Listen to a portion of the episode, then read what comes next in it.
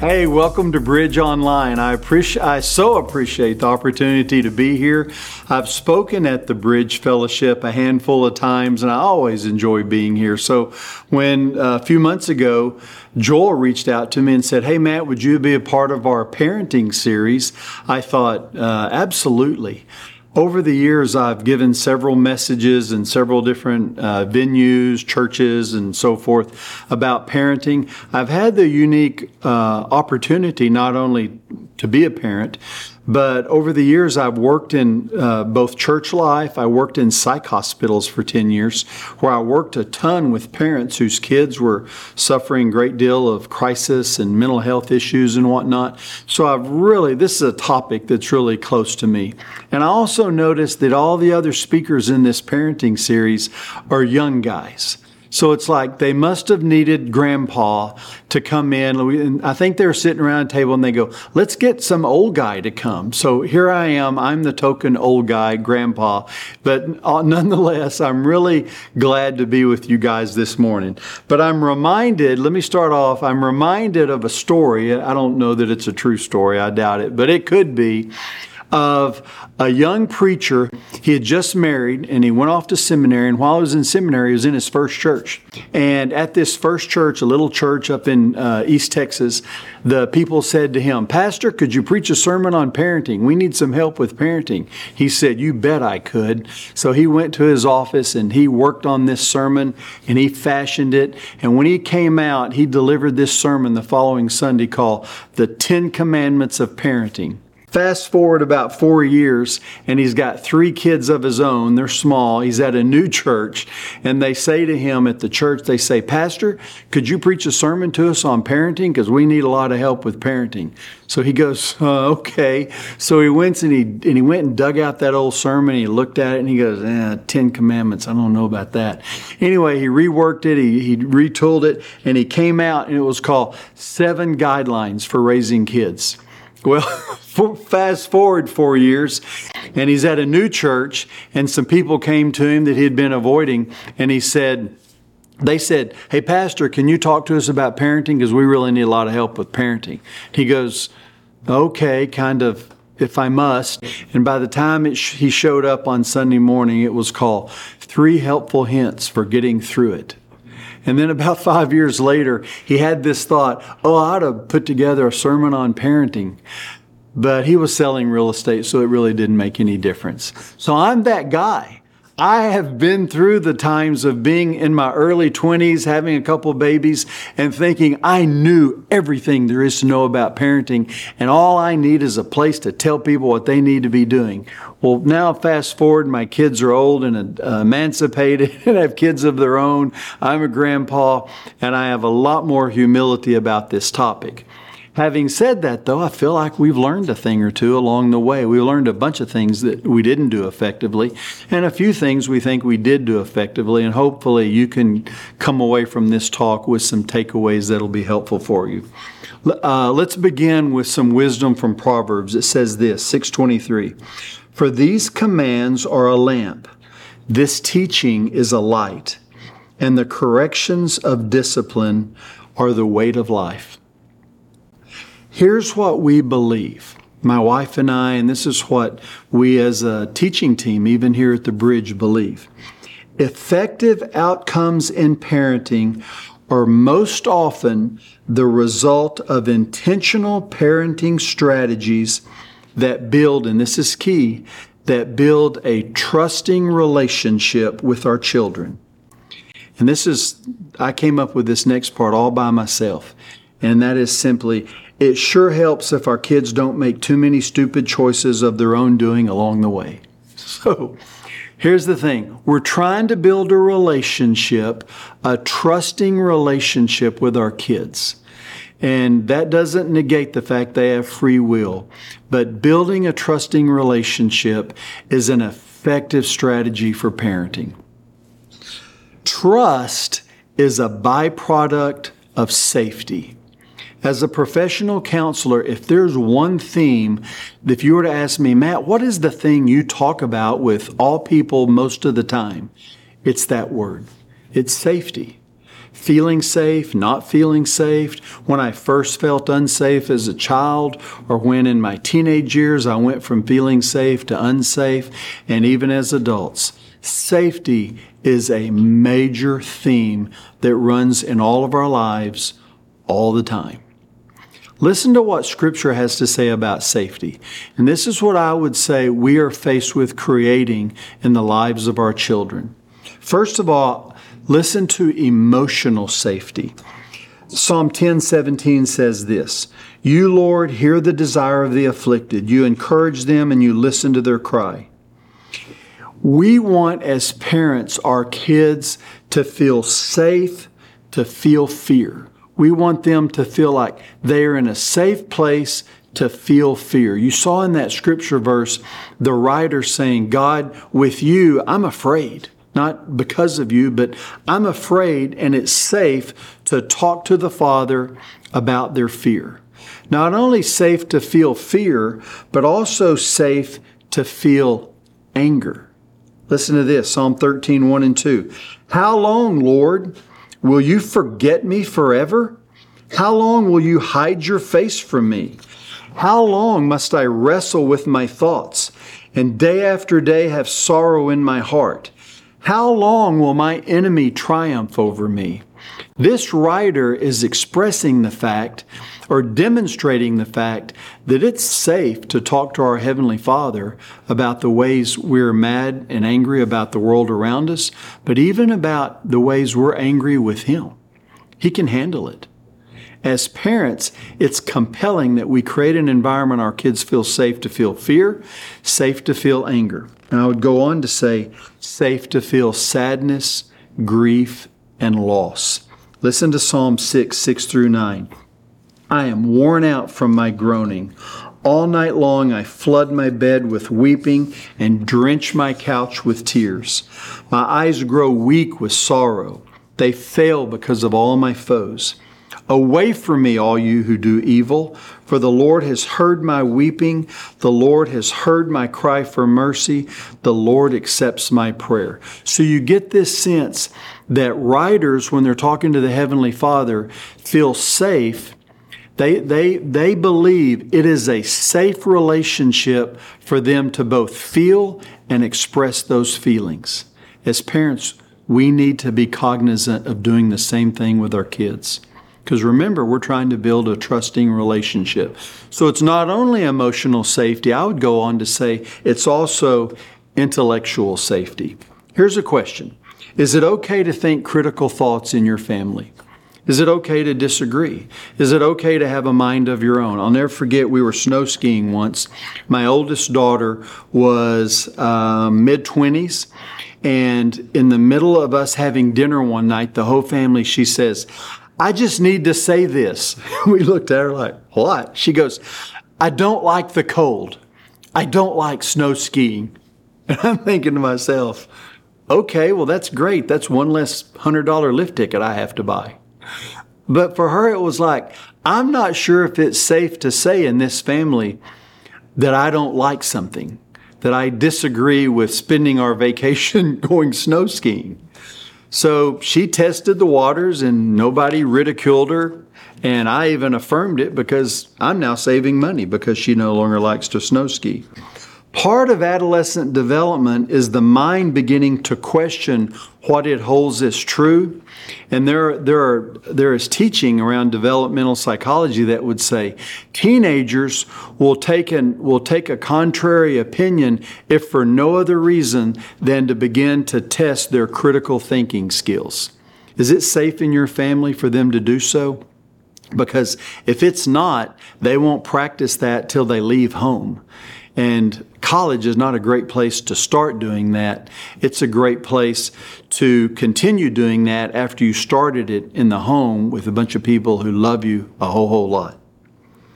Our children need conflict resolution skills when they leave our home. And if we don't teach them, then spouses, landlords, deans, employers will have to teach them, and they won't do it with near as much love as our kids will experience learning those conflict resolution skills at home. Romans 14:1 says, "Accept the one whose faith is weak without quarreling over disputable matters." Much of what we fight about in family are just simply disputable matters. It's got to be a safe place for your kids to learn they can disagree and you're okay with having a debate, having dialogue, having conversation about disputable matters. And the last kind of safety is probably the safety you were thinking of in the beginning, and that's simply physical safety.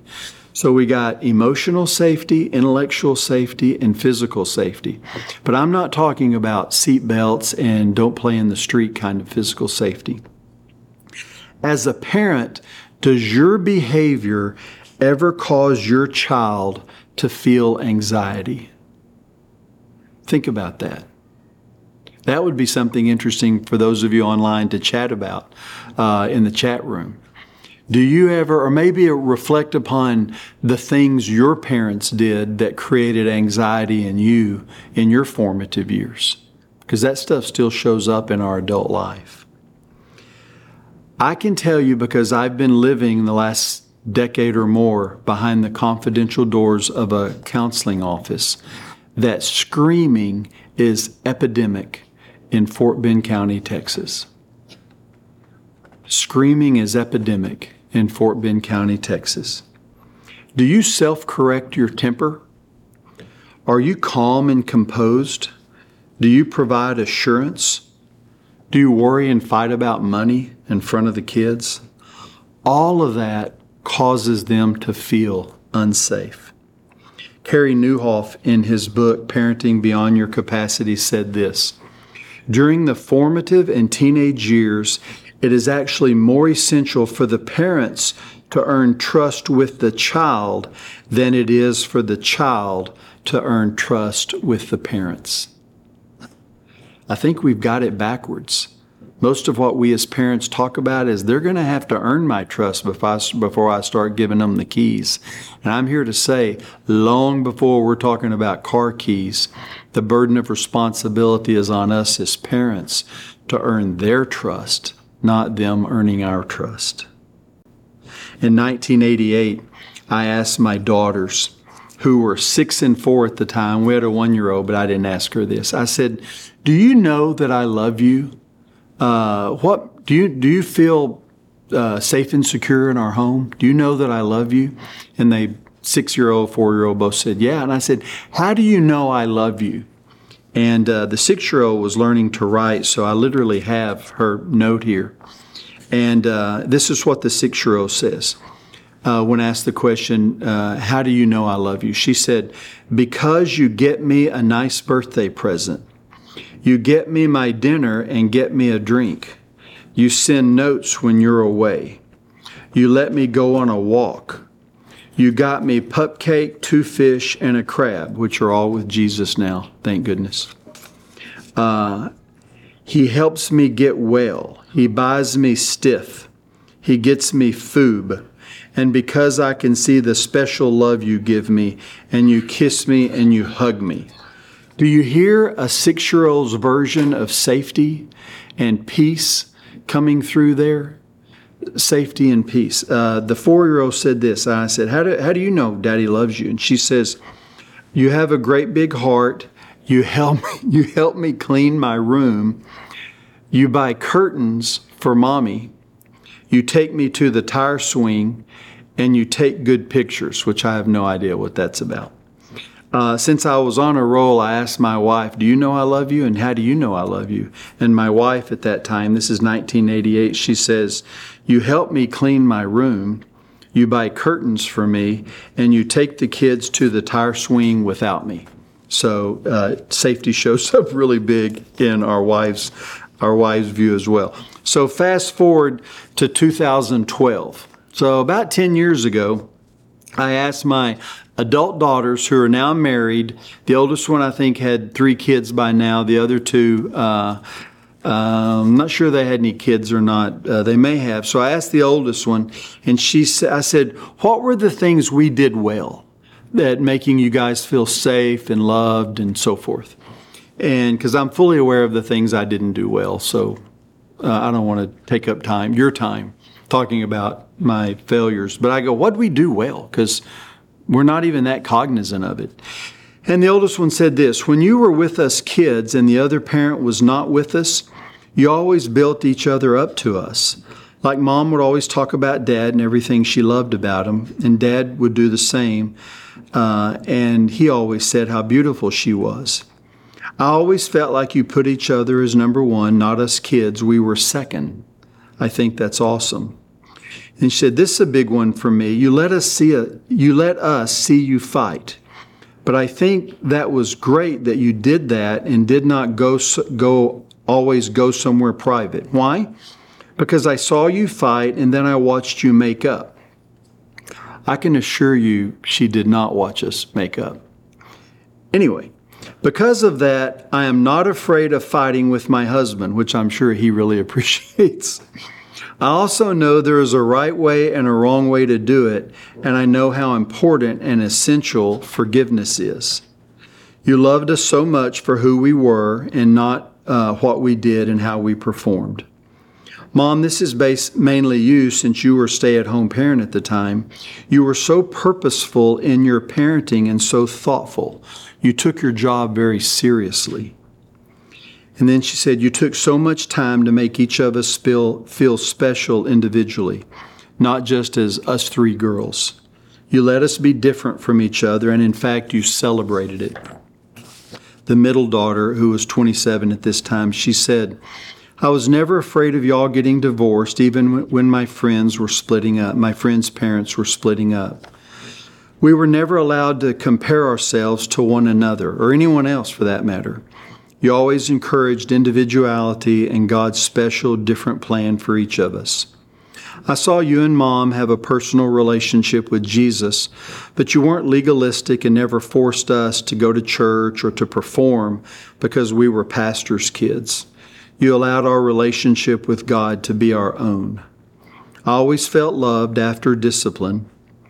Not talking or sweeping things under the rug were not options. We always had to restore the relationship.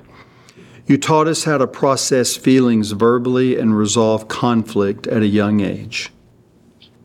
There was never pressure to perform and never performance based love.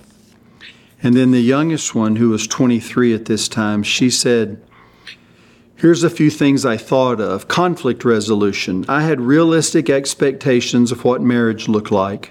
I knew it was healthy to fight and saw how conflict was resolved in a healthy, respectful manner. You'd think we fought a lot because all three of them have mentioned our fighting. Uh, there were words of affirmation. I felt so secure in our house. You told me, I will never divorce or leave your mom. I love your mom so much. So, no matter how many of my friends were going through chaos, I felt safe and secure in our family.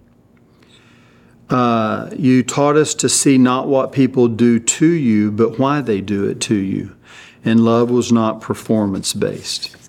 So, safety is a big deal.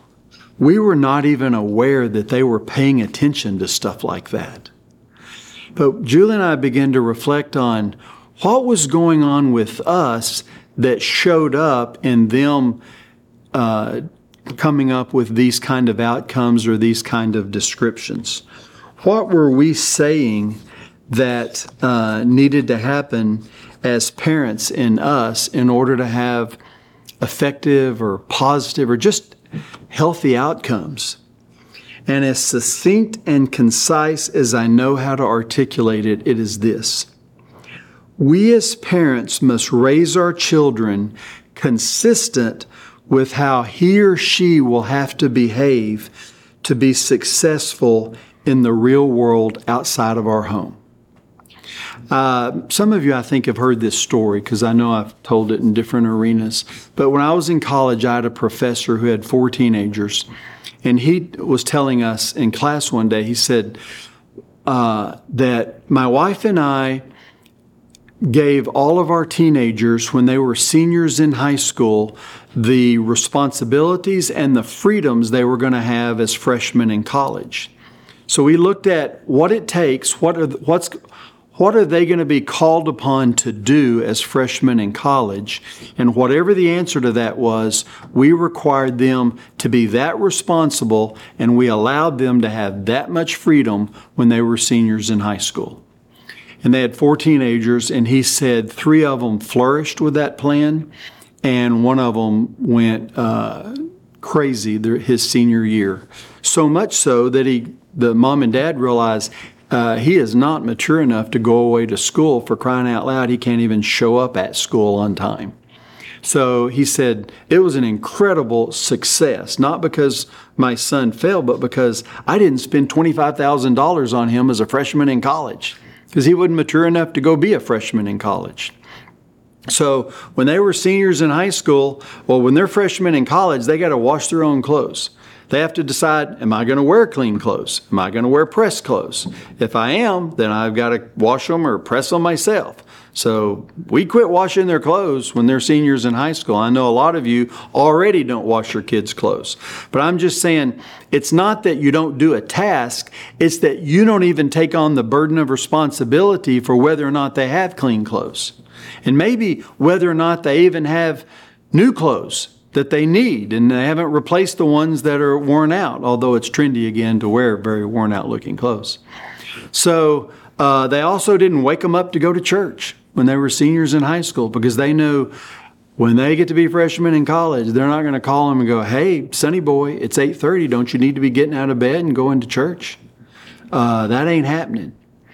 So what they're talking about, though, there is the principle of back planning is to look into the future and go, what skills will he, or she need when they get to this point? And whatever the answer to that is, I better train them to do that before they get there, not when they get there. I remember the day when my wife had this realization as a kindergarten teacher that it's not my job to teach these six year olds everything they need to know.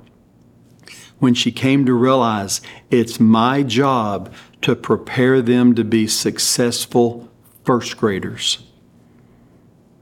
Do kindergartners have a, is there a lot of stuff they need to know? Yes, they don't know very much. But all her job is, is to prepare them to be successful first graders. And as parents, that's really our role is to prepare our kids to be effective or successful at the next thing they're going to. So if it's the fifth grade or the third grade or kindergarten or college or a wedding or marriage, my job as a, as a parent is to take that which I've learned, need to learn, hope to learn, and convey it to my child so they can take advantage and hopefully stand on my shoulders and go farther, do more, have greater understanding than even I had when I was their age, uh, so as to help them be effective, not perfect, but be effective at the next thing they're going to do. Prepare them for that. Well, here are six conflict concepts. Julie and I brainstorm. We go, well, what are the things? What were the day to day things that we were doing throughout their childhood, even to right up until when they left for college, and some of them after they left for college? That were six principles or concepts that were kind of the fundamentals of it. And there are these six things. And some of you are here today tuning in to this online message for no other reason to, than to hear the next six things I'm about to say. Uh, I can't say I came up with them myself. Uh, someone who is wiser and smarter than us taught, taught us these things back in the day, but here they are. Number one, if you're rude to the suppliers, don't expect new supplies. If you're rude to the suppliers, don't expect new supplies. Number two, if you don't do your part in the family, then don't expect family privileges. Do you hear consistency? Do you hear boundaries? Do you hear this is consistent with the way life will be when you leave our home? If you don't do your part in the family, then you don't get family privileges. Number three, this is genius. Mess it up, clean it up. Mess it up, clean it up. Number four, abuse it, lose it. Number five, this is genius. Waste it, replace it. And number six, Want more? Pay the extra. Somewhere along the way, and I learned it from somebody.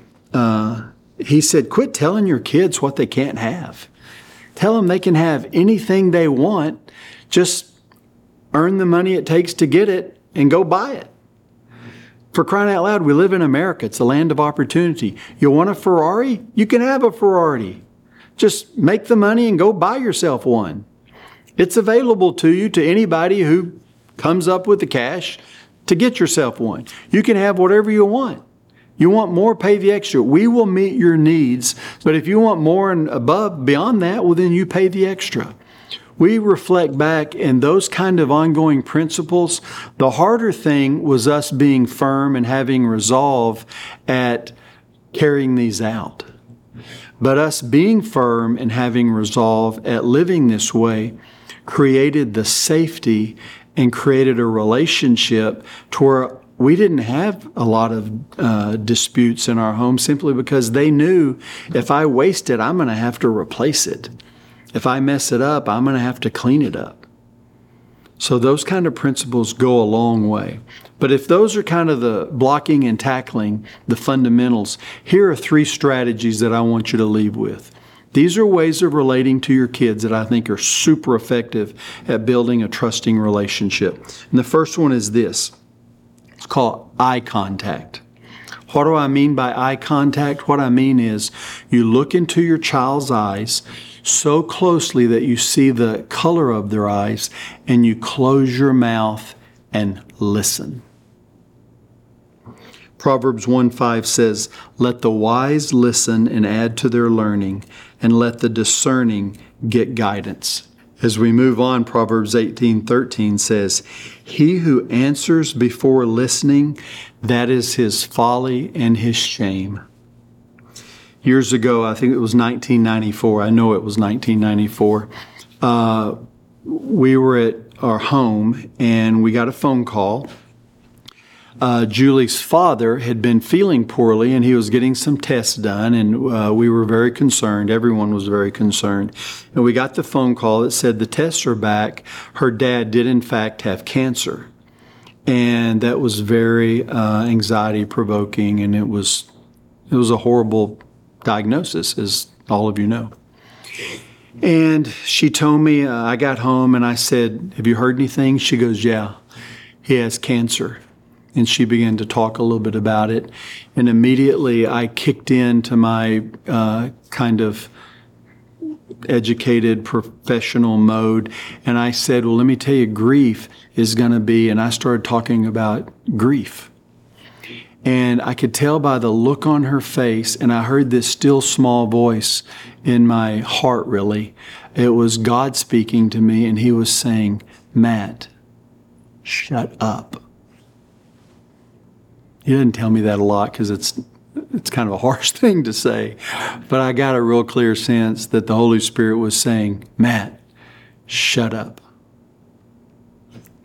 When I was a new therapist, uh, a rookie therapist, I thought my job as a therapist was to tell people who came in seeking counsel, supportive counseling care. I thought my job was to uh, tell them everything I know so they would make application and go off and have a better life. Well, that took about an hour and a half to tell them everything I knew. So after that, I didn't know what the heck to do. And people quit coming to see me because that wasn't that incredibly helpful. And I had a professor who said, uh, if you're going to spend 60 minutes with somebody, you need to spend two out of every three of those minutes listening and not talking, at a minimum.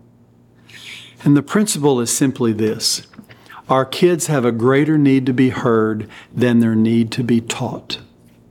Our wives have a greater need to be heard than their need to be taught. That's not diminishing their need to be taught. Your kids, my kids, they all have a high need for learning stuff that is important to apply in their life. But their greater need is to be heard, not a need to be taught. Have you ever been praying and God interrupted you? The answer is no, because He doesn't interrupt us. He's incredibly effective at listening. To be more godly is to be a better listener. For some of you, that's why you're here today to hear that. The second thing, uh, in terms of uh, strategies to build a trusting relationship is called meaningful touch. Romans 16 16 says this Greet one another with a holy kiss. We all have a tremendous need for loving affection that's holy, pure, safe, and unselfish. Chuck Swindoll says we all need three hugs a day. And this verse reveals the fact that there's a difference between holy and unholy affection. Um, I have a therapist friend who said, this was 20 years ago now. He said, uh, Dads, if you're not hugging your daughters, somebody is. If you're not hugging your daughters, somebody is. I knew a nine year old girl once who stood in front of the mirror and she looked in the mirror and her mom was next to her and she said to her mom, Do you think daddy thinks I'm pretty? And the mom says, uh, Your daddy thinks you are beautiful. You are adorable. The fascinating thing about her saying that was her daddy died when she was two. She was still longing to know that her father thought she was pretty. One of the deepest questions in a man's heart is Do I have what it takes? And one of the deepest questions in a woman's heart is Am I lovely?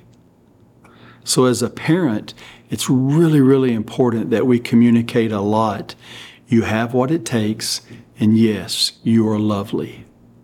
One of the ways we do that is through meaningful touch or affection. The third thing I would say is focused attention. Proverbs 19:22 says this, "What a person desires is unfailing love."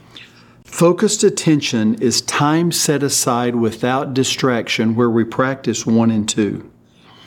In order to provide focused attention as a parent, we'll likely have to sacrifice one, if not all three of these things. And the first one is time. You'll have to sacrifice time. When my kids were little, we would go on dates. We called it dates with dad. As they got older, uh, we still did dates, but the activity changed. So you'll have to you'll have to sacrifice time. You'll also have to sacrifice energy. Every morning we wake up with a limited supply of energy and the moment we wake up, we start making decisions as to who and what gets that energy or that investment of energy. And if you come home at the end of the day having given already given it all away and you have no energy left to give focused attention, especially the discipline of listening or meaningful touch, then your kids are going to go without, and you'll think that the problem is because they're not trustworthy, and the problem is because we have failed to build a trusting relationship. So don't overthink this. Sacrifice uh, in, in a way that you've got energy left over for, for your family when you get, get, get with them or they come home from school or you come home from work. It's key. And the last thing you may be forced to sacrifice is money. Probably not money that you've earned, but money that you haven't earned yet. You may have to sacrifice making one less sales call, putting out one less fire, solving one less problem, or working one less hour of overtime to provide focused attention. I want you to see a picture uh, here. Uh, this is a picture of our family doing a thing that we call Sweet Mama and Papa Bo Camp. Uh, now, as, as grandparents, we've had to change the way we're trying to communicate all the things I've been talking to you all about today. And every summer we do Sweet Mama and Papa Bo Camp, and that's when all the grandkids come to our house and the parents stay away. We don't want them away because it's going to be a sugar fest, and the parents get all wrapped up in arms over that. I mean, Bluebell for breakfast, how bad is that? So we do Sweet Mama and Papa Bo Camp, and it's during that time that we try to express, we, we try to flood them with uh, meaningful touch and focused attention, and we listen to them a lot. We ask them lots of open ended questions, and they talk ad nauseum about things that are important to them, not necessarily things that are important to us. And we try to meet we try to fill their well with these kind of things.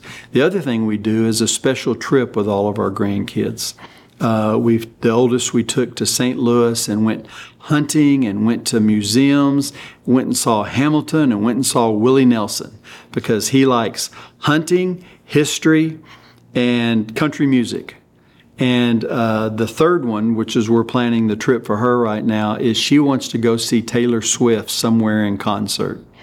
I'm trying to talk her into Pink Floyd, but she's really staying strong with Taylor Swift. So ask me this time next year how that turned out. But it's during that time that we hope to create so much relational equity with these kids. Matter of fact, it's not just the grands, it's 16 people three daughters, three son in laws, and 10 grands. That someday, when they're older and they ask that question that I just read about, where will I find unfailing love? Hopefully, we will have shown them where we found it by having a relationship in God through Jesus Christ. So remember this principle, y'all. God was a perfect parent. He created perfect kids, put them in a perfect environment, and they still rebelled.